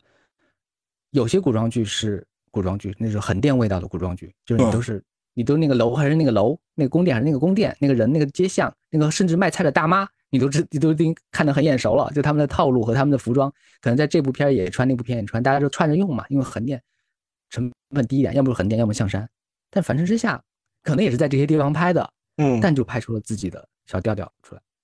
你甚至可以看一下预告，你就知道我我在说的重点。有明星吗？有我认识的人吗？呃，白羽凡，主角是白羽凡，然后还有一个主角是林里，哦，有你认识的，他是小皮匠。哦，小皮匠，上海神话、爱情神话里面那个小皮匠。嗯，所以，呃，好的，那哦，我可能是把那个古古装仙侠就混为一谈了，然后我就会觉得，哦，就会就会感觉就是像一个古偶的一种感觉，就古装偶像。不是你的领域，就觉得 这一概就可以。这个门我不想踏进去啊。对你懂吗？就是我一旦因为现在，因为我基本上在中文的社交平台上，如果但凡是看到这种剧推的，都是那些嗯，感觉是九五后或者零零后的小生抱着零零后的小妹，然后我都是不知道，可能名字听过一，他中间甚至没有，什么恋爱戏。哦，那还行。别说恋爱戏了，可能女性角色都很少。嗯，那不是有一点不太好吗？不是，他也没有不是耽美啊，他两人之间的那些男人之间的感情也没有大家想的那么自以为，但他就是一个悬念的小发生在小城里面的几个案件命案，每一集死一个人。但如果跟前阵子比如说像什么《长安十二时》那种破案剧比起来，会不会？我觉得比马伯庸写的要好。我现在可能就是有点嗯冒犯的，就是得出自己的这个结论了。就马老师写的也蛮也蛮那个的呀，蛮那种流水化的呀。我个人的偏见就是马老师写的文章都是叫体制内的困困境，嗯，和破局。不管你以前不是还看了蛮多吗？对不对？我当然我我现在仍然是就是对这些小说和文章是持于好评，但是我的好评是在一个局限的。限定词里面，马伯庸写的都是体制内的故事，嗯，就是好像大家就说明朝那些事儿的那个当年明月写的那个，其实说精确一点，他写的不是明朝，他写的是明朝的那些公务员，嗯，对他写的不是整个大明的。马伯庸写的也是关于公务员的故事，包括长安的荔枝，就是送荔枝的那帮人，嗯，还有嗯，他写的就最近很畅销的叫《太白金星有点烦》，对对，他把西游解构之后呢，就是他是把《西游记》。就是描绘成一个体制内的几个单位、几个部门之间的推诿啊、执行任务啊什么的，就是所谓的冒险，就是样子工程。然后大家就把这个流程化走完，形式走完，这个西取经之路也就走完了。然后大家都各有鬼胎，各自安自己的人在里边，就不是传统看的《西游记》的样子。但他就是按照一个体制内的公务员的这样一个角度，然后把这个故事重新盘一遍。嗯，为什么我觉得马伯庸写的东西是很受欢迎？是第一，大家对体制内的。世界又重新感兴趣了，想上岸嘛？就是这呼应到我们前两期就是求职找工作的这个层面，就是说，是还是想找一个稳妥的东西，然后想看看这个呃，在这个稳妥的大系统里面，这个渺小的个人应该如何生存？可能就是类似的题材，就会让人觉得有了一些呼应感，就是在里面找到一些生存的法则之类的。嗯嗯嗯，所以马伯庸的小说就受欢迎。那你自己呢？你会现在还喜欢吗？我一直是喜欢的，但我没有到。顶级喜欢，就是大推特推的那种。嗯，他其实大兵写的好一点吧。嗯，好的，好的，没有比较就没有夸是是夸是吗？嗯，你等下艾特他一下吧，就看看他们两个反应是什么。比张嘉佳写的好一点吧？哦，那可能那就更更不一样了，我觉得。嗯嗯，好。越说越阴阳怪气了，对不起。三个老师写的都很好。对，在这个事情上你倒没有在客气啊。对，对他们的评价上。呃，另外我。觉得呃，那最近日剧市场呢？日剧大家好像就最最近锁在了是之宇和和拍的那个怪物上，板垣尔编剧的那个怪物上，那个是电影，这也是但是讲讲同志情的那个片子，对不对？呃，好像不是，是的，是因为我没看，我记我记得好像是好像是讲两个小朋友，就跟那个 Close 有点像呀，跟那个之前有个法国的那个片子。了解，就两个讲两个小朋友之间的那个一些，但我我其实想看，但是就没苦于没有任何资源可以看。对，那个可能要等段时间，等段时间。日剧的话有两个方向，就是它要么就做的越来越垂，要么就就写一部以会计为主的电视剧，说这个没法报销，名字叫这个没法报销啊。那 然后不是有个按摩师的片子吗？哦，那叫那个是重启人生的那个编剧写的。对对对对对。但是效果没有重启人生好嘛？他是重启人生那个编剧。笨蛋节奏是以女性角度写的东西比较犀利和洞见人心。这个是一个男性主角，他的设定很好玩。他设定就是这个男主角可能身身负一些血海深仇，是的。然后呢，就是学那个北斗神拳的漫画，想从漫画里面学到一些杀人的技法，连练了好久之后，杀黑帮大哥之类的。对，最后就是长成了一个很知名的按摩师傅。嗯，听上去还是蛮有趣的。嗯，呃，好玩是好玩了，但是就是他需要有一些观剧的。窄众的喜好就是喜欢看食神啊，喜欢看中华小当家这种题材，就是大家吃饭的时候后面会喷火山的那种，嗯，剧情古早的那种格斗漫画里面出现的。你说那个如果在被网飞的口味扯那么大的那些民众，他们还会想要去看日剧吗？会啊，就你看完，比如说你看完网飞要看完。呃，亚马逊啊，看完苹果啊那些血肉横飞那些打打引号很爽的那些片子之后，你看到就是笨蛋节奏这种片子，你你你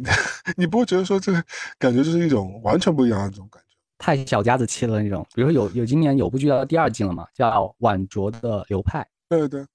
那个女主角就是专门回家要准准点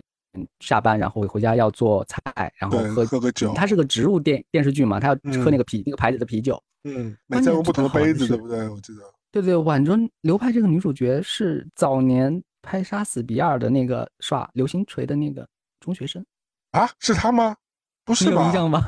是他是他。我怎么不是这个人？是是是，你去找一下，因为大家就很感慨嘛，就是耍流星锤的，就是当年那么生猛的一个角色，现在已经变成一个要准时下班喝杯啤酒就开心的大姐了。哦，就被整个职场驯化成这个样子。就是说，人生啊，当年无无论再怎么热血，现在也无非是追求一杯小啤酒的小快乐就足够的女性了。因为我总觉得看日剧，你得调，就是当时就是那一阶段的我的心，因为我两边我其实都会看的，我是属于两边都要看的人。但是我就属于我有我要看日剧的话，我可能就会把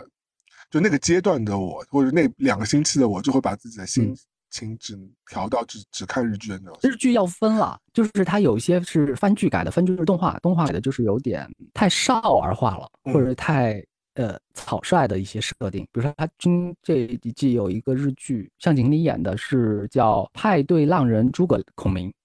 讲什么？讲的是诸葛亮就是死了之后，他不是没有统一三国嘛，然后抱憾死去，然后觉得很对不起刘备，然后就死了。嗯，关键是死的时候还在和刘备说中文，然后死了过去，再睁开眼睛，他整个人就穿着自己的诸葛亮的那种。衣服是日本人认为诸葛亮该穿的那一套衣服吧，就是古装的衣服，出现在万圣节的一个派对上，这就是今天的日本的一个夜间派对，就没有说为什么，没有说他转世啊，或者是怎么样的，就是他的本人，然后又活过来，是活在了一个夜晚的派对上，然后好像他是从此之后就成为一个派对策划，就专门要推一些摇滚明星的经纪人的角色，这个是漫画改的，动画改的，很荒谬。但讲起脑洞，就的确，我觉得日本方面脑洞开的还是挺大的，相对来说，因为他们敢写。对他们虽然整个社会氛围是那个样，但是你说，比如说他们漫画那种给他们那些出口，包括他们剧集给他们开的那些脑洞，包括你想说什么大食蚁兽的那个叫什么重启人生这种，就是他开脑洞这种方式是欧美那种不太一样，不太一样。后街后街女孩你听过吗？没有耶。后街女孩是讲三个流氓。然后由于可能犯了极大的错误，被他们的老大命令去泰国做变性手术，然后回来变成少女偶像，然后就是就是变性完之后就变成美少女，但他们性格是黑社会的性格，就是下台之后抽烟喝酒什么都来说脏话。哦，这个我立刻要去下载，我要看，我觉得很很好看的样子。最后的结局是黑社会老大也去泰国做了手术，你都不知道。他是怎么慢慢变成那个样子？反正这些剧，你真的不要追究他的故事好看不好看，你就是最后就是哎什么鬼，然后就行了。日剧整个领域没有被奈飞给有的有的，对，也也有的也有的。爱丽丝嘛，弥留之际之际的，好像要拍新一集，但那个我觉得那不算日剧，而且那个很难看，所以我很难看，我不太我不太喜欢。就是今年我最喜欢的是那个没有季节的城市，前几期我不是提过吗？改过改自黑泽明的，嗯，这个剧你看一下，很有文学的那种。意味在里边。好的，但到哪里去找资源呢？我最近找资源那个网站 好像 被下架了。嗯，认真要找找的话，都可以找到。我们 下了节目之后私自交流，私底下聊，对吧？私底下分享。嗯，我觉得啊，反正剧集还算是就是在苦闷人生当中可以找到一些出口的一些方式。对，最近新闻也很现实生活。和你看到的古怪新闻，其实比剧集里面的要精彩的太多太多。那最近觉得最最匪夷所思的新闻是什么？最匪夷所思的新闻是让你最震撼的一个新闻。最震撼的新闻是我突然发现得诺贝尔奖的那几个人在得奖之前命运也比较坎坷曲折。这倒是可以理解的了。嗯，因为最近不是看看天下的一个特稿报道嘛，那个标题就叫那个就是那些诺贝尔得主在命运齿轮。扭转的那一刻到底发生了什么？就是那些人就是苦了一辈子，倒霉了一辈子，然后 突然突然有一个这个奖项，这个奖项对他们人生也没有多大的帮助，最后，嗯，就很感慨的一个一些人物传奇，就不像我们以前看那些励志人物啊，或者因为我们以前概念里面就得了诺贝尔，那就是最成功成功的故事了，嗯，那可能也就是节选了几个最最特别的例子出来给你给你了解一下。关关键是那个杂志还特别，我不知道是故意还是调侃什么呢。他说，如果你拿了诺贝尔之后啊，你去东莞定居，你会额外再拿到一千万人民币的奖励。真的假的？是东莞政府提供吗？就是好像有发布类似的一些政策倾斜，因为说如果你得了这个奖，然后去这个城市定居的话，会拿到这样一个住房补贴。那你快写文章啊，争取拿到文学奖。好难啊！雨果奖我都拿不到。雨果奖不最近也是一个中国人拿的吗？因为他是在成都举办的。哦。还有些小争议呢，有些人说这篇小说好像他不是所有的雨果奖都是中国人拿的，他也分很多类别。有一篇是好像是银行的工作人员。通过业余时间写，我说就是他，我说就是他，嗯，对对对，招行的嘛，我记得，嗯，啊，还 是特别点，但是但是很多人就说那个他怎么会还有空写，说明他业务不饱和，工作不饱和，对对。但是大家又举例啊，说大大刘之前写《三体》写那些科幻小说的创作源源不断的时候，他也是一个就是发电厂的员工，他也是业余时间写出来的。嗯，现在真的他成了专业作家，好像他就是演讲或者参加活动的。新闻比较多，他写的什么新作品反而少。嗯，他现在因为已经到这个节骨眼上，你要发表新作的话，毕竟还是要发。不用再写了，我觉得大刘可能也要再缓一缓。他也觉得，以以其他就是说逼自己硬写的话，不如还是多参加一点活动有报酬吧。那作为有作家身份的你，新书什么时候上呢？好难呀！我好几个图书的什么吃了闭门羹吗？不是闭门羹，反正选题会都被主编或者是经理给否掉了。就也考了好多出版社什么的，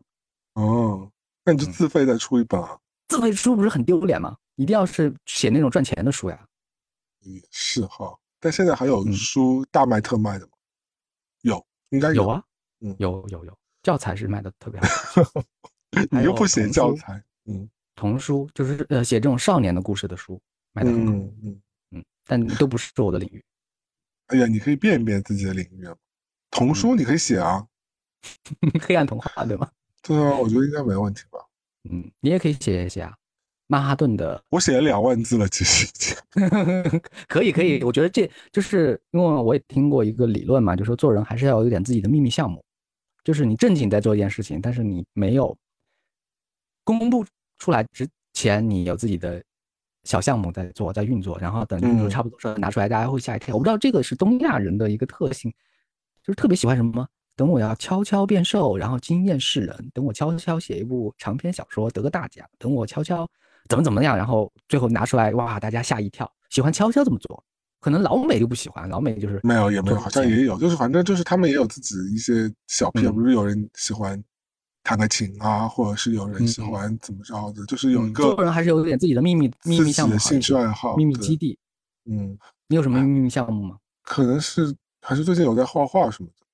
但因为以前画画有一段时候是职业嘛，有基本功的嘛，嗯，但现在就没在做职业，那就画好玩，然后那反而就是比较轻松一点，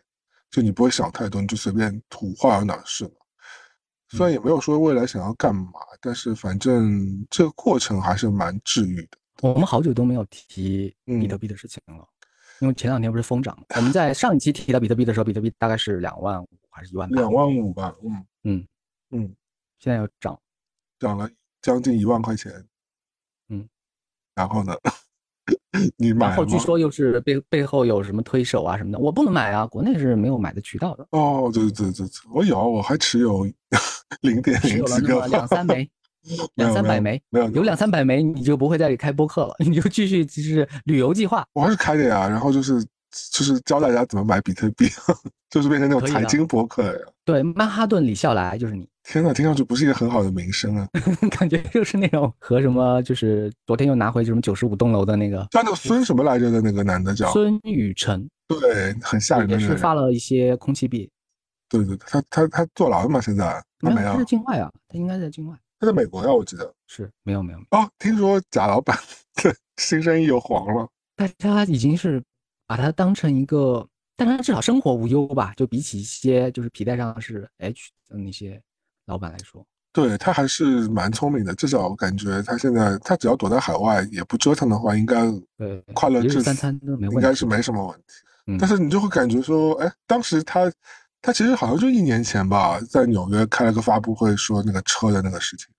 嗯，然后你看，所有人都不看好，也没有吧，不然他怎么会融到资？融资背后，我觉得有些你觉得不可思议的融资的那些人未必是笨蛋，他们可能也是为了就心已经有定数说可以找到下家，然后他们才会融这笔资的。嗯，或者是他们有其他的目的，因为嗯，很多人就是很多骗子进来，不是说他看不明白这是个骗局，而是他找到了下一茬的傻瓜，或者是他要跟这个骗子一起骗更多人之类。对对，大家还是小心啊，不要被蛊惑了。因为最近啊，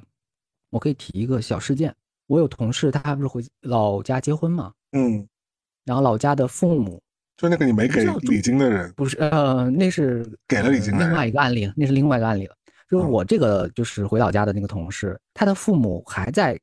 谋划一些事业。就是我不知道中国父母就是退休之后总觉得自己还可以再做一点事儿，然后就被一些行业促销的课程或者是班班级就开着大客车，就是运到一些加盟培训的教室里面。传销不是不能说传销了，是一些新的加盟行业。嗯，举个例子啊，就是现在最火的小小县城的那种零食仓储店，说他们那个小城市非常火，一二线北京上海可能就是大家偶尔才会去逛的那些商店，但在小县份上，大家都是排队盆满钵满的去采购那些平价零食。什么东西啊？模式叫有一个商店商业模态，好像叫零食很忙，大家可以搜一下啊。哦。就是他们会把一些白牌的零食，就是没有那么出名的和出名的捆绑在一起，然后卖的非常便宜，在超市里面，嗯，就比一般的大超市里面要便宜百分之三十或者四十，所以你去买的话会觉得特别划算。加上现在大家觉得消费降级之后，又会很热衷于逛这种便宜买大包的这种商店，所以类似开这种商店的加盟变成一个大家去找一个新生意的赛道了，就是拉很多老太太就去参加这种加盟的培训，嗯，然后我就在想。这个拉这些老太太客车，是不是在有些年拉他们去买房，有些年呢拉他们去买玉，有些年呢拉他们去买安利，反正每年都是这辆客车，只是拉过去的都是这帮人，然后只是每一年的课程是不一样，广告牌换一换，然后对，每一年都有一茬新的生意，希望大家去加盟、去创业、去找发财的机会。那老太太还蛮凶的，那每年都可以支持大家，老太太存款还蛮多。哦，没有被骗子。我最近发现一个道理了，就是说没钱的人是到处说，真正赚钱的人都是在悄悄发财的。嗯，那肯定啊。对，因为我这次回老家也是遇到同学嘛，他说他妈差不多四十岁之后就没怎么工作了。嗯，基本上这个他们家现在的这个江山就是他妈打下来，就是本地也有房，海南也有房，然后很多地方都已经买了自住的那些小公寓。然后住着租着，然后就赚钱。然后最近说穷了没钱了，是因为最近股市不好，赔了几万块。然后说和他买房赚到的钱比起来，他还是发财的。嗯。然后这些人是不是会在那个论坛上发声的，或是不会说自己的发财培训班之类的？他们是赚到钱悄悄发财的人。那妈妈靠什么东西发财的？就是买卖股票，因为最近太多人说从股票里面赚钱太难了嘛。我还是挺难的。下半辈子，就是可能他妈和潘虹是一路人，就一直坚持到现在。就是前半截，就是 A 股的前半截是赚到钱了，然后可能套现，套现之后买了房，在低谷期买了房，然后就中间的几个准确的时间点，就做对了一些决策，然后就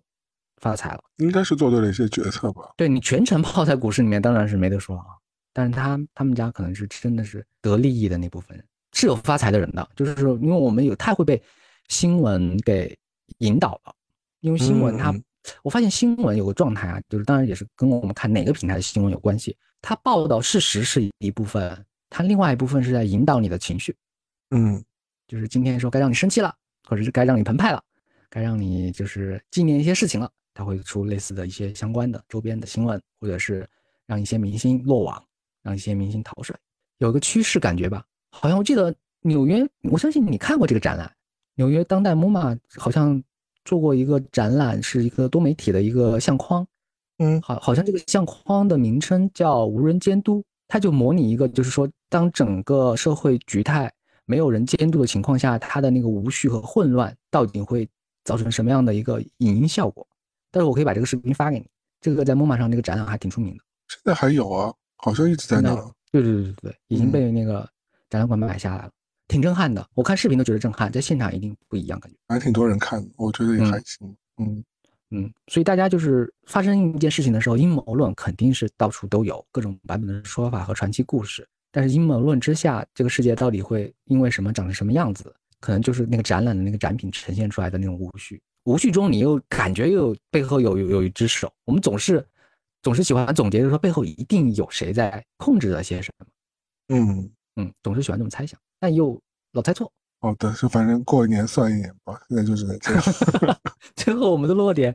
又变得比较没那么乐观了。没有没有没有，好好看剧啊，好好看剧。嗯，日剧、韩剧、美剧还是有好东西的。虽然我们就只批评了百分之八十，但是由于现在剧还是非常多，你打开那个屏幕时候，那个更多新剧是涌现而来。嗯，你挑的时候反而变得就是其实挺，大家嘴也变刁了。说实话，拥抱奶头乐呀，挺好的呀，就是沉浸在此边刁了。对，不要再不要不要想太多，就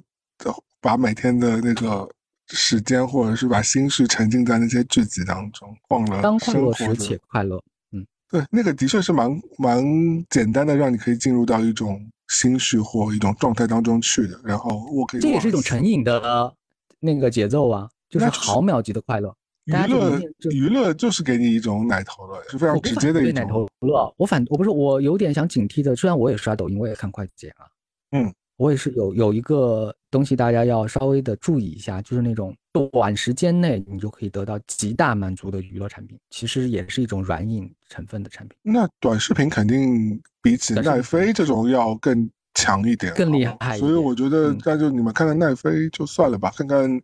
看看叫什么亚马逊啊，看看苹果啊什么的，TV 啊，对啊，看看 Disney Plus 啊，看看爱爱爱奇艺啊之类的。就算了呗，嗯，短视频会消耗我们的耐受性，就是我们会对不耐烦。包括比如说《漫长的季节》也好，《凡尘之下》也好，《超异能族》也好，那个韩剧，嗯，前面三集的节奏，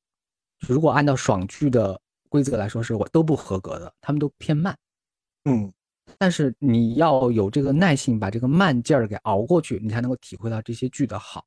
嗯，所以现在也很怪，我推荐一部好剧，前面一句话就说。熬过前面，熬过前三集对吧？熬过一集，熬过两集。我们要用“熬”字来形容一个娱乐产品，就变得非常诡异了。就大家看娱乐产品都是一个休闲的状态，谁是来煎熬？上班是煎熬，但是你看剧也要用“熬过前三集”。但这个已经是有一个默认，就是说你已经是一个看短视频成瘾、不爽不看的一个人类了。所以你要先熬过前三集，然后你才能进入那个好的状态。不管怎样吧，希望大家都